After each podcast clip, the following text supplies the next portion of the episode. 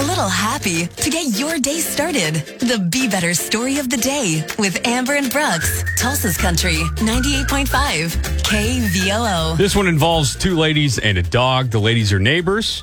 One of them has been shopping for the other one because she has some uh, some nice. sickness that makes her a prime candidate for Yeah. coronavirus. So she's had to quarantine herself.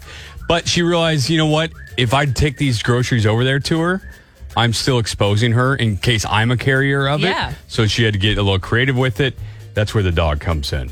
The dog named Sunny goes in there and delivers the groceries. Oh my gosh. So, and to find out what she wants, she'll send the dog over there to get the grocery list. and then dog comes back with the list. She goes in the store and shops and everything, and then sends the the groceries back with the dog to the neighbor.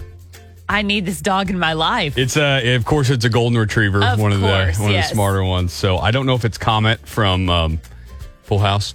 All right, okay, never mind. Had to Good get a Full for House. you. How did I just Good for ruin this you. really good story?